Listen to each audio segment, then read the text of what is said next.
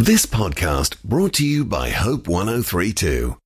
The Hope Book Club with Katrina Roe and Natasha Moore because life's just better with a book. Welcome to the Hope Book Club with Katrina Roe and Natasha Moore. In episode 18 of the Hope Book Club, we have picked out some cracking non-fiction exploring some of life's big questions. Natasha's been enjoying Factfulness 10 Reasons We're Wrong About the World and Why Things Are Better Than You Think. This book by the Swedish statistician Hans Rosling comes highly recommended by none other than Bill Gates.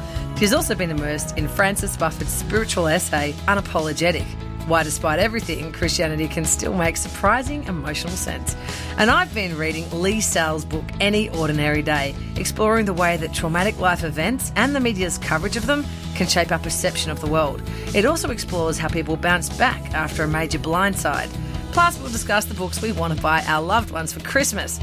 Hopefully, our family and friends aren't listening too closely. And if you'd like to join in the conversation or share your thoughts about one of the books we discuss, we'd love to hear from you. Email bookclub at hopemedia.com.au. So, first up is Hans Rosling's Factfulness. This is a book that Bill Gates has endorsed with his highest recommendation. Factfulness 10 Reasons We're Wrong About the World and Why Things Are Better Than You Think is a book that highlights why things just aren't as bad as they seem. It's written by Swedish statistician Hans Rosling with his son Ola Rosling and his daughter in law Anna Rosling Rönnlund. Sadly, Hans Rosling actually passed away before the book was released. Natasha Moore has actually been raving about this one. G'day, Natasha. Hi, Katrina. Who was Hans Rosling and what was he trying to say with this book? Oh, he seems like such a wonderful guy. Like he, um, he was a doctor. Uh, he worked in Mozambique and India, among other places. He discovered some paralytic disease that no one had found before. He um, founded Doctors Without Borders in Sweden. He worked with the UN and the World Health Organization for years. He, you know, in 2014, like dropped everything to go to Liberia to help with the Ebola epidemic. Um, like he's kind of this public health guy, and he's also for years um, been all about data. So he's like, actually, it's really important that we understand what the facts are on the ground in all these areas, and people actually don't know a lot of the things that um, he thinks we should.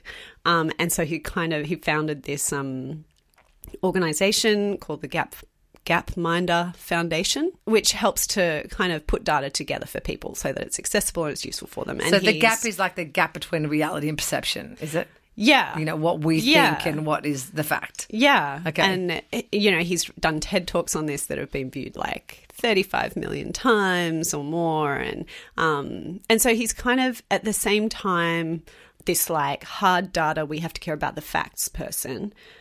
But he's not kind of detached from uh, the on the ground reality, people's real stories. Like he's a, you know, Caring about people. Yeah. the facts are more like Yeah. to tell you about what and people he's been need. working on this stuff for decades. Like he has the credibility to be like, I care about these. You know, I care about infant mortality rates. I care about people who are sick and, Hmm. and poor in you know low income income countries and so on. so, what did you learn from reading the book?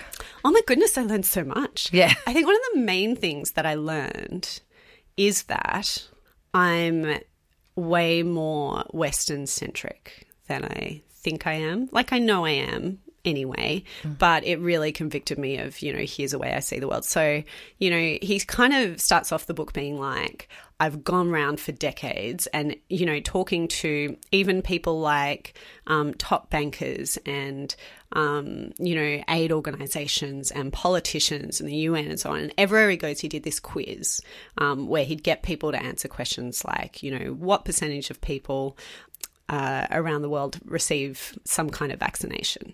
Um, what percent, you know, has extreme poverty over the last two decades? Has it almost doubled, remained about the same? Has it almost halved? Uh, you know, what percentage of girls go to school? All this kind of stuff. And people would consistently go much lower than the they'd go much more negative on the answers than was the case. That actually extreme poverty has almost halved in the last 20 years. That actually far fewer people um, die from natural disasters now than did 100 years ago. Um, that almost everybody around the world goes to school. Almost everybody around the world has some vaccination, or children now. Um, and he kind of goes, actually, even the people who are involved in a lot of this work don't realize how much progress we've made. Um, and, you know, he gives this really stunning example of like, he shows kind of a graph where we go, okay, you still think that there are developed countries and there are developing countries. And that, you know, here's what the develop, developed countries look like. They have low infant mortality, they have, you know, low birth rate, um, high standard of living. Here's what the developing countries look like. They have people have lots of babies and lots of them die. Mm. And he's like, that's an accurate picture of the world in 1965. I was wondering about that. Now, you know, he shows the graph and it's like actually people have moved way more up to the. Very few people are having lots of children anymore. Um, the population is supposed to level out by the end of the century, actually. Is that right? Yeah, that infant mortality has like gone dramatically down for many years, and that you know there is still a problem of extreme poverty, but actually it's going down and down and down. The things that we've been doing um, have been working. Well, that's wonderful. Isn't it great? Who knew, right? I didn't know. So, you know, he goes through all these different statistics and all these, and, and then what he really wants to do is talk about the reasons why. Because he's like, people get it wrong. They don't just kind of get it randomly a bit wrong. He's like, people get it so dramatically wrong that if you went to the zoo and you went to the chimp enclosure and you threw bananas with A, B, and C mm. to each chimp, they would have they would get a better success rate of just randomly picking the A, B, and C bananas. That's that sounds like one of those cliches that you would think would be misinformed, doesn't it? Right? Like But that if you just got monkeys on typewriters, Yeah. they'd eventually write, you know, Pride and Prejudice or Yeah. something. People do worse than like arbitrary guessing in Yeah. these things because it's not just that we don't know and we're guessing, it's that we have a different view of the world that doesn't fit those facts. And so we'll always get those wrong. Oh, our paradigm's wrong in the first place. Yeah. And so he talks about kind of the different things that get in the way, the different instincts we have that get in the way of us understanding and seeing the world this way. Um, so things like the negativity instinct, um, which is partly a media thing that we we you know only ever hear bad news on the news because that's what news is for. Mm. You news is, yeah. um, and a lot of bad things that happen are big and dramatic and sudden, and a lot of good things that happen are gradual and, you know, not that newsworthy. And so you hear about the bad things, but you don't hear about the good things. And so he goes through these different kind of barriers we have and kind of gives us practical tips for overcoming them. A lot of that's about pictures too. Like if you've got pictures of a plane falling out of a sky or a bushfire, you know, or a flood, that makes the news. How do you have pictures to show healthy, happy people who've all been vaccinated and no longer getting smallpox? you know, there's a whole um, genre of books at the moment that are like the optimists that are like, why are we all so pessimistic and so negative about the state of society and the future um, when actually everything's getting better and better in the world, so much better than it used to be. And a lot of those um, books or those writers come across as a bit callous, a bit like, oh yeah, yeah, I know you've got problems, but everything's so much better than it used to be. So stop, quit whinging and Right. And he's not like that at all. He's like, actually, things can be bad and better. Hmm. When I'm saying, hey, look how much everything's improved, I'm not saying That there's okay, still work to be done. don't worry, Yeah. everything's fine, chill. That actually there are all these things that could go wrong in the future, and there are all these things that are still really bad. But how about we look at what's worked and we continue to do those things? Because if you get that wrong, then you're going to kind of give up in despair, or you're going to be like, okay, well, we have to do something else drastic because we don't realize that current things are actually helping. Yeah, awesome. Is, is there any chance that Rosling's view is overly rosy? Like some people have criticised him for overlooking some of the major challenges the world is facing?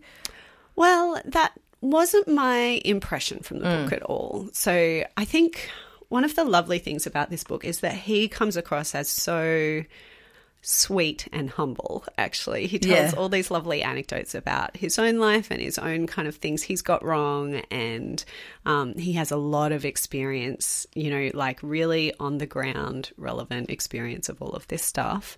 And he's not at all, he actually says, I get upset when people call me an optimist because I'm not an optimist. Um, he calls himself a possibilist. Okay, Um, that yeah. he's all about what's possible in the future. But he's like, here are, you know, he talks about here are five things that I'm really worried about. Um, he lists, you know, the possibility of a global pandemic, um, of world war, uh, of uh, financial collapse, uh, climate change, and extreme poverty. And he's like, the first three have all happened before, the last two are happening now.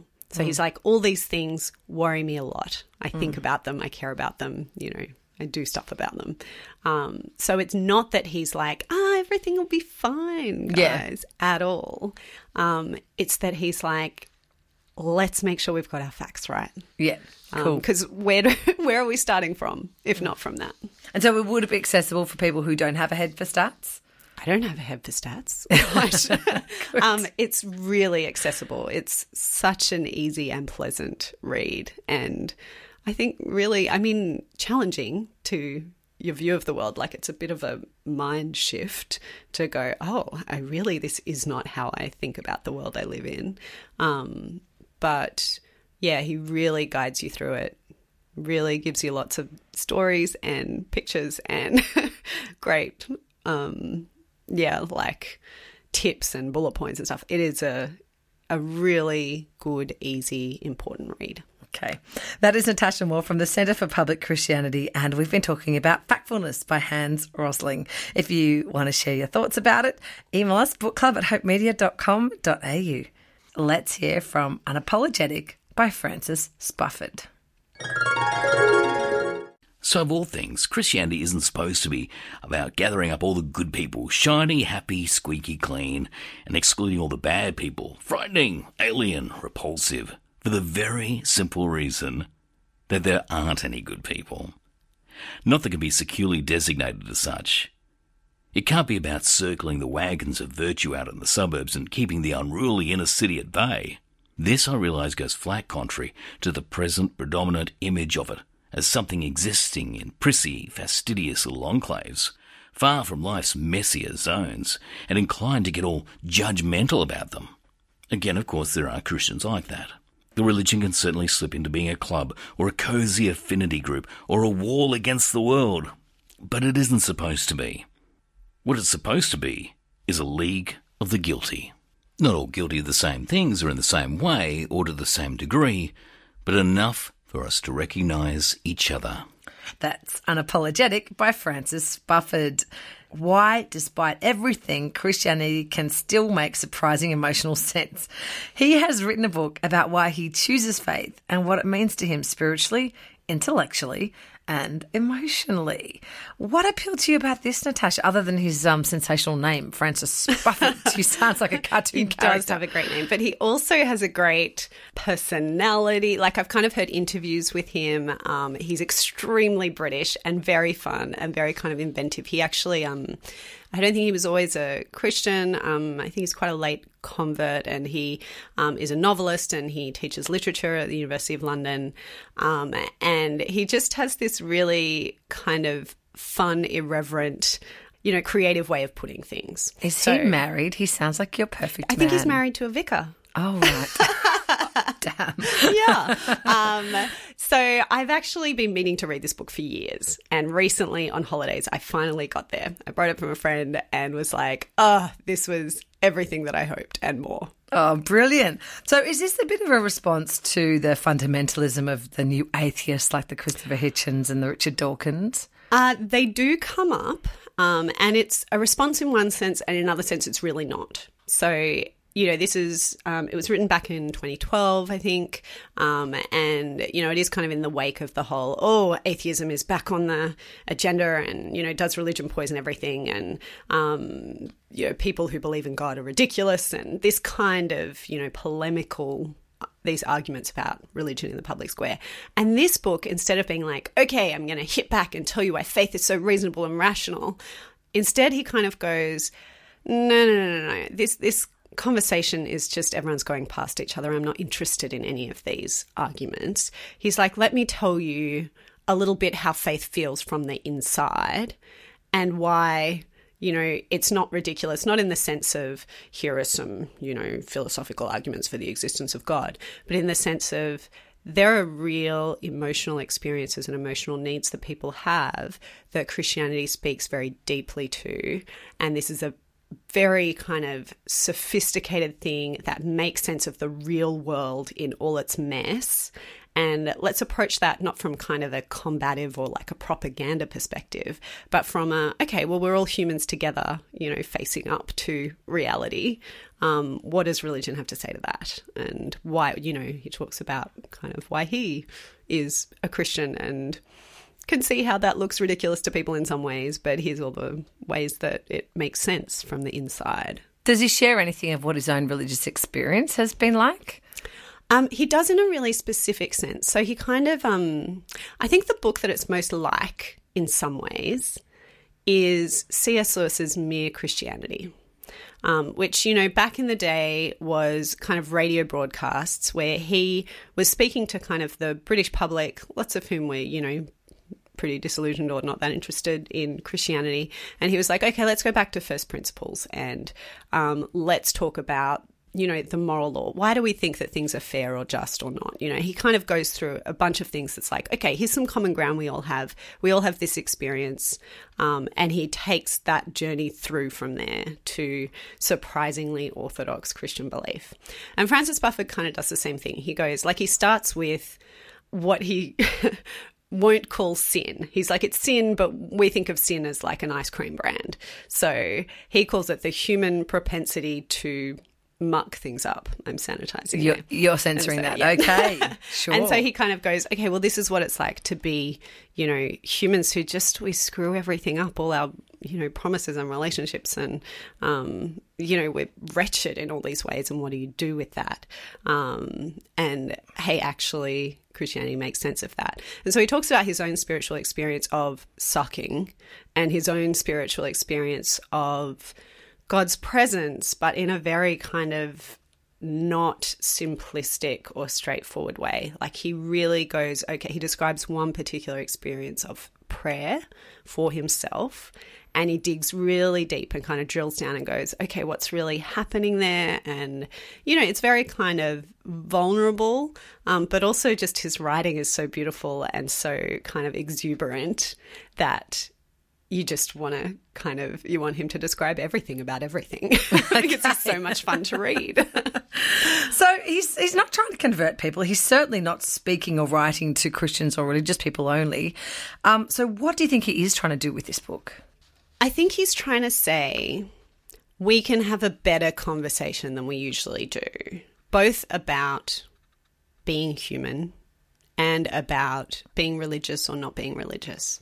That these are not kind of entrenched positions where we, you know, should kind of like lob grenades at each other and try to score points and that kind of thing, but that actually we're talking about real people's experiences, emotions, um, desires, beliefs. Um, and we're all kind of in this together trying to figure this out. So, you know, he's a bit like, well, let me tell you about um, how I see it and over real gritty experience over years, mm. what I think is actually going on here in terms of reality and in terms of the human heart. And he has this like wonderful chapter on Jesus um, where he kind of retells the story of Jesus um, in a way that is like you know faithful and recognizable but is also it kind of defamiliarizes it and makes it strange and makes you go yeah like this guy is you know so compelling and so confronting and you know disturbing but also um you know challenging and inviting. And so i think just anyone who would be interested in hearing about christianity or even the belief in something more in terms that are not kind of superficial. Uh, if you want to hear that in terms that are refreshing and that make you go, okay, let me let me figure out what I really think about this. Um, he's a really good way in, I think. Nice. So I guess one way that it's different from other books exploring faith, it sounds like it's not confrontational. Not at all. Yeah. Which is not to say that he's not. Like there are times where he's quite punchy. Um, he has this. He has some occasional snide footnotes, which are a lot of fun. And he has one where he, he's kind of like, okay, let's address once and for all the idea that the Church of England is this like hugely wealthy organization. And he goes through and just demolishes that. And he's like, you know, everyone looks at the wealth, like the assets, the churches, but they don't own them and they have to spend all this money maintaining them and everyone's penny pinching all over the place. And here's how much a vicar earns, which is a lot less than, you know, Richard Dawkins on his. Yeah. and he goes, so he's not kind of like, oh, gently, gently. Um, but he's just, he really embraces human frailty and human folly and identifies with it. And so I don't think anyone would feel threatened.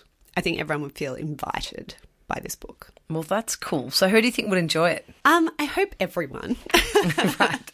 Um, I think especially people who like British stuff because he just is very British. And actually, the version I read um, had a a note at the beginning for American audiences, which explained a number of things, including the fact that he swears quite a lot in the book, and that people might find that, particularly Americans from a religious um, background, might find that distressing. That that's not a thing that Christians do in person or in writing, but he kind of explains very charmingly and Britishly why he does that. Okay. Um, so yeah, I think anybody who enjoys um, Englishness, but also who just likes thinking about life from a perspective that is a bit more, you know, trying to grapple with like the real substance of things, um, and in a way that like it's not it's not a difficult read, and he's very entertaining. He's constantly entertaining. Well, he said he did absolutely no research for the book. Yeah, apparently he just kind of sat down in a Cambridge. It's like a big it. mind fart.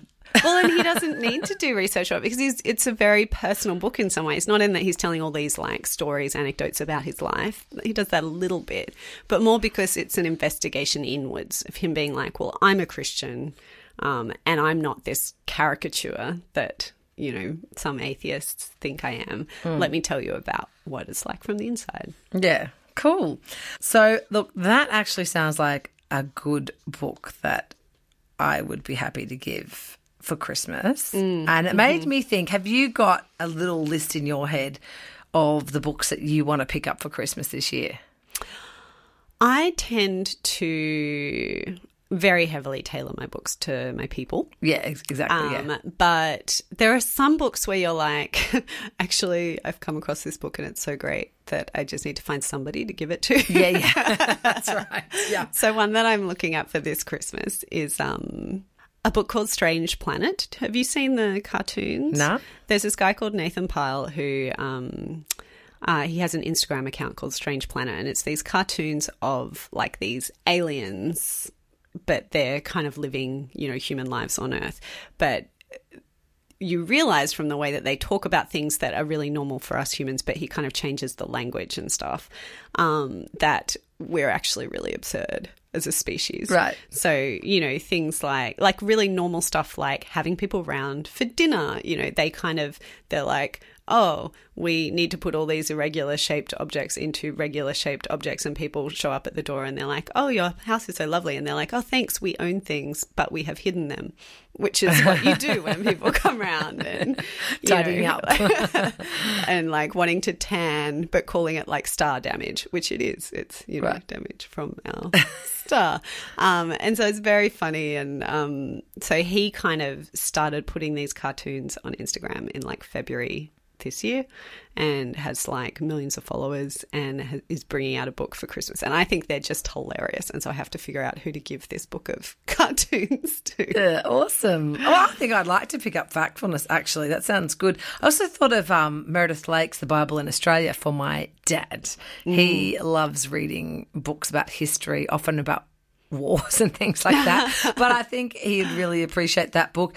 And um, the one that I'm about to talk about, actually, I think would also be a great Christmas gift because I know a lot of people who've had really turbulent years. And um, this book, Any Ordinary Day by Leigh Sales. I feel like everyone I know has been reading this. Look, it's. I actually really liked it. Um, not everyone I know has loved it, but I really did. I, ju- I guess it just depends if you're interested in the kinds of questions that the book is asking. Which are? So Sales basically went through her own traumatic experience. She had a really horrific birth where she and her baby both could have died. Her uterus ruptured. It was a major, major medical crisis. And it started to weigh on her mind about the fragility of life. Of course, in her work as a journalist, she's been exposed to massive disasters, you know, eh, that she's had to report on. And some of the people that the media has highlighted have really stayed in her mind over the years. And so we meet these. I guess you'd say victims, although she doesn't use that word, um, of either terrible crimes, natural disasters, terrorist attacks, that kind of thing. And what Leigh Sales is really interested in in exploring is how you deal with it when a random event, usually, completely defines your life, how you bounce back from that, how you cope with the overwhelming media attention, mm. how your attitude to life changes, what resilience really looks like in some Yeah, I was going to say. So, is this a book about resilience? It's not as simple as that, um, because as a journalist, she also really explores the ethics of journalism and how the media treats people at times of catastrophe yeah, and disaster. part of the problem. Yeah, she's studied, uh, well, she draws on study of that as well as to how um, media interactions help or hinder survivors after these kinds of events. Um, there's a lot of stuff about faith in it, Natasha. Like a lot of the people that feature in the book have got a strong Christian faith. People like Louisa Hope, who survived the Lindt Cafe siege, um, Michael Spence from Sydney University, who endured very sudden death of his wife and the mother of his four children, um, James Scott, the mountaineer who was stranded in the Himalayas for days on end. Um, you know, people like that and the, the role that their faith has played in their recovery and in their view of life. And um, she explores, you know, a lot of interesting questions. I think if you're not someone who wants to think more deeply about the nature of suffering and how we respond to it, you're not going to like this book, you know? But then we're so scared of like disaster and, you know, our lives falling apart and stuff that it almost seems like would anyone not want to kind of read about other people coping with this, even as like a coping strategy for that fear? Well, it's really funny because when I mentioned to my husband, he's like, I don't want to read about that. I see all this stuff in my work all the time. He's a journalist as well. But I was like, you know, it's really helped me because I've had a, a year where I've seen people's lives getting hammered, you know, with stuff this year. And, and, you know, it's not unexpected. These things actually happen. It's part of the human condition. We shouldn't be so surprised. Hmm. But if you can move from beyond the question of why me and sort of start to look at, I guess, the state of being human. And one of the best things to get out of the book is how we can respond to those who are suffering. For example, one of the stories in it is about Walter Mikac, who lost his whole family in the Port Arthur massacre. And he shared stories of how, you know, friends would cross the road to get away from him because they couldn't face seeing his sadness. You know, there's a friend, one friend he said was running off down the street and he thought, if I don't if I don't chase him down, this guy's never going to speak to me again. We're going to, I'm going to lose that friendship. So he chased him down, grabbed him, went, "Hey!" Turned him around, and the guy had tears streaming down his face. He just couldn't face the sadness. Didn't know what to say. It's so confronting. Um, but I think what you do learn from this book is what people do and don't need. Um, and one of the really interesting characters in it is a Jesuit priest um, who ministers to a woman who's lost her husband in a really violent crime.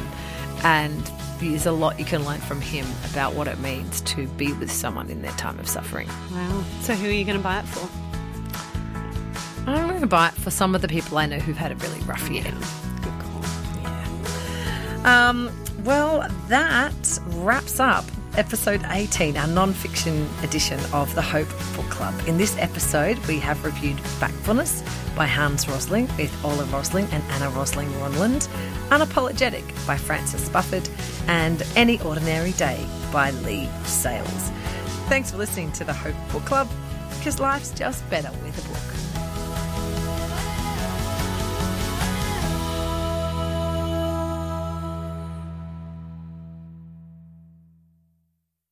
Thanks for listening. Start your day with life words. Subscribe to Hope 1032's free daily email devotional at hope1032.com.au.